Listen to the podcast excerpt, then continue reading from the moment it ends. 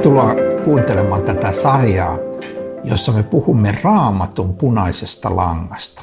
Eli siitä, mikä on raamatun keskeinen sanoma. Se on yhdellä sanalla sanottuna Jeesus Kristus. Hän on raamatun punainen lanka. Hänen persoonansa ja työnsä on avain koko raamatun ymmärtämiseen, siis koko raamatun, sekä vanhan testamentin että Uuden testamentin ymmärtämiseen. Kaikille on selvää, että Jeesus on Uuden testamentin keskus. Mutta tässä sarjassa me pyrimme näyttämään, miten Jeesus on myös vanhan testamentin keskus. Hän itse antoi meille tämän avaimen. Raamatun koko sanoma voidaan kiteyttää neljään sanaan. Luominen, lankeemus, lunastus ja kaiken ennalleen asettaminen tai uudelleen luominen Kristuksessa. Näistä luominen, se tapahtuu Kristuksen kautta ja se tapahtuu Kristusta varten. Näin apostoli Paavali opettaa kolossalaiskirjeessä. Lankemus, se oli meidän osuutemme tässä maailman historian suuressa draamassa.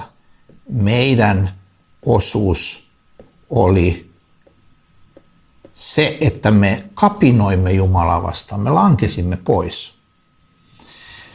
Kristus jälleen tuli ja lunasti meidät, niin että lunastus on taas Kristuksen kautta ja Kristuksessa. Ja tulevaisuudessa, kun Jumala luo uuden maailman ja uuden taivaan, silloin Kristuksen kautta jälleen ja hänessä – kaikki asetetaan ennalleen.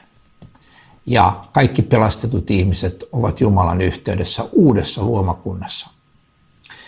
Siis raamattu voidaan kiteyttää näillä sanoilla luominen, lankemus, lunastus, kaiken ennalleen asettaminen.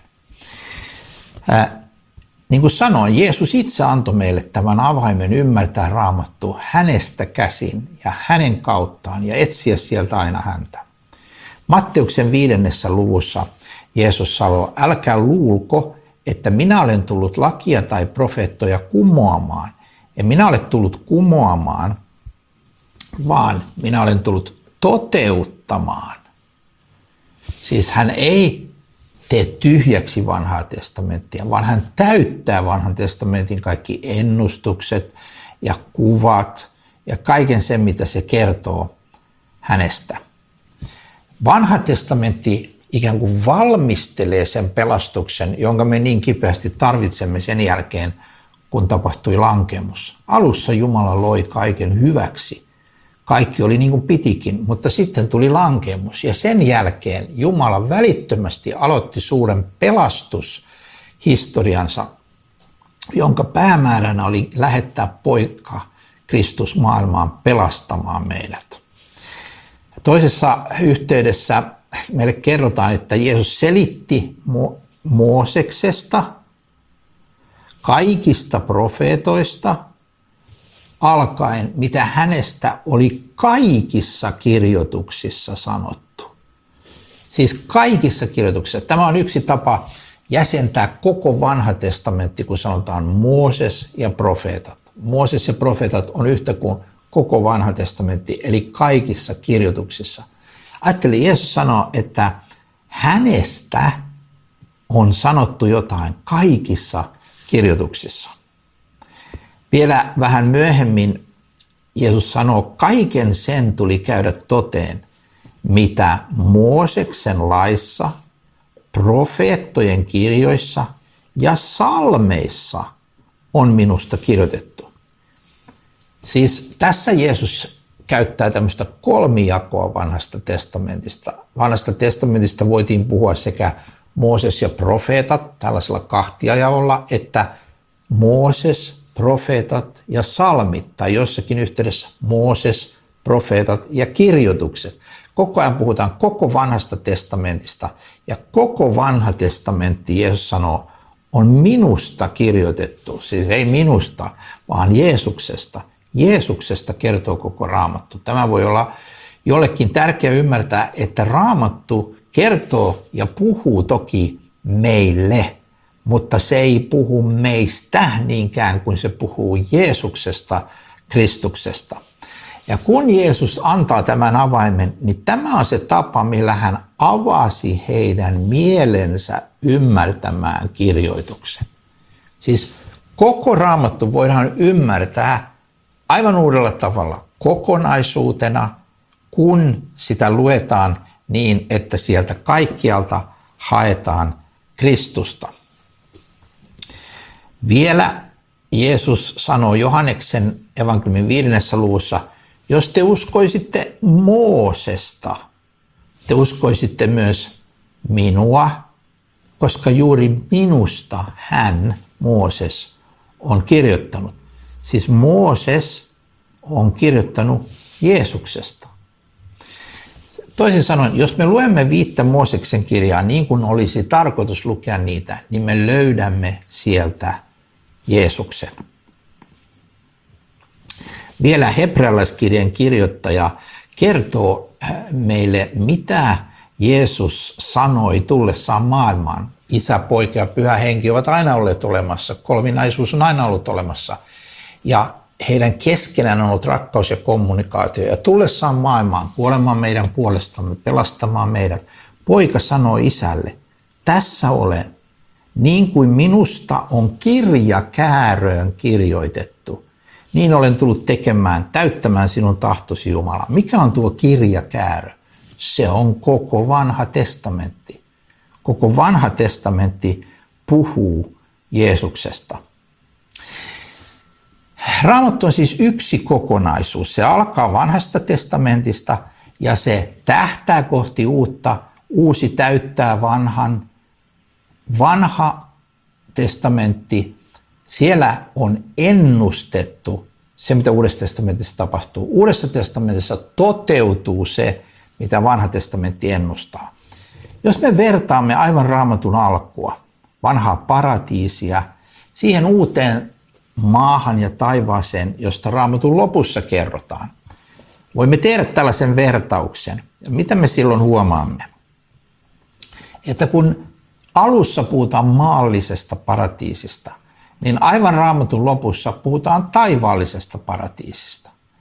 Kun raamatun alussa puhutaan siitä, että kaikki on syntynyt puhutun sanan kautta, niin ilmestyskirjassa raamatun lopussa puhutaan siitä, että kaikki se uusi, mikä tulee, se tulee elävän sanan Kristuksen kautta. Kun luomisessa on puutarha, niin uusi maa ja uusi taivas, siellä puhutaan kaupungista. Kun vanha paratiisi on paikka lankeamattomalle ihmiselle, niin uusi Jerusalem, uusi maa ja taivas on paikka lunastetuille ihmisille, niille, jotka ovat saaneet syntinsä anteeksi ja tulleet Jumalan yhteyteen. Kun ensimmäisessä paratiisissa on Aatamin ja Eevan avioliitto, niin ilmestyskirjassa puhutaan Kristuksen ja Morsiammen seurakunnan häistä. Kun siellä luomisessa ihminen on ajoittain yhteydessä Jumalaan paratiisissa, niin uudessa maailmassa ja taivassa Jumala asuu pysyvästi ihmisen keskuudessa.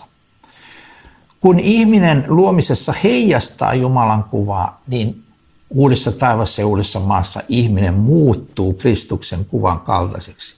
Kaikissa näissä tilanteissa me näemme tällaisen kehityksen, joka kulkee vanhasta testamentista kohti uutta ja toteuttaa sen, mitä vanha testamentti ennustaa se, mitä on niin kuin aivan kuin siemenen tavoin tuossa luomiskertomuksessa, se toteutuu lopullisesti uudessa taivassa ja uudessa maassa raamatun lopussa. On myös joitakin asioita, jotka muuttuvat täysin, kun paratiisin luomisessa on kiusaaja, saatana läsnä, niin häntä ei enää ole uudessa luomisessa, uudessa taivassa ja maassa. Hänet on karkotettu pois kun on uhkana kirous paratiisissa, vaikka se on paratiisi, niin se on siellä on vielä mahdollista langeta pois, niin uudessa taivassa maassa ei ole enää mitään kirousta. Kun on paratiisissa maallinen valo, niin uudessa on Jumalan valo. Kun on joitain kallisarvoisia metalleja paratiisissa, niin uudessa taivassa ja maassa on runsaasti kallisarvoisia metalleja. Kadutkin on kultaa. Kun on päivä ja yö siellä luomisen alussa, niin lopussa ei ole enää yötä. Kun alussa on meri ja maa, lopussa ei ole enää merta.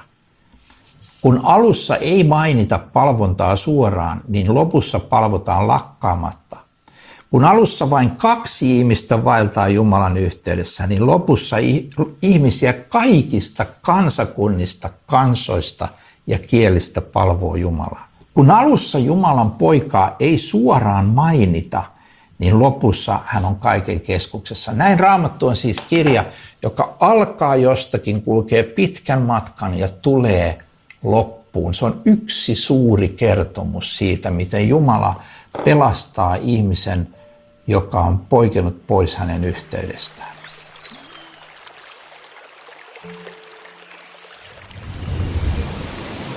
Kun me luemme raamattua, kun sä luet raamattua, niin sä luet kertomusta, jolla on alku ja loppu. Raamattu alkaa ihan alusta ensimmäisistä luvuista ja se loppuu viimeisen lukuun. 66 kirjaa, mutta yksi kertomus, yksi ja sama kertomus.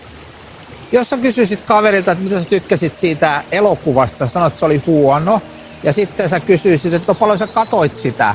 Sanoi, kaveri sanoi, että mä katoin viisi minuuttia tosta, yhden minuutin tosta.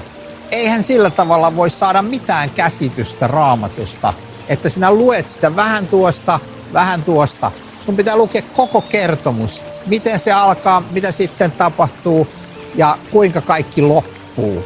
Raamattu on yksi tällainen kertomus ja sen keskuksessa, sen sydämessä, sen ytimessä on Jeesus Kristus, jota me kysymme aina, kun me luemme Raamattua, mitä minä voin oppia tästä henkilökohtaisesti, mutta minä kysyn myös aina, missä Jeesus on tässä, mitä tämä kertoo Jeesuksesta. Esimerkiksi vanhassa testamentissa kaikki kertomukset epäonnistumisesta, synnistä, kapinasta – ne kertoo meistä.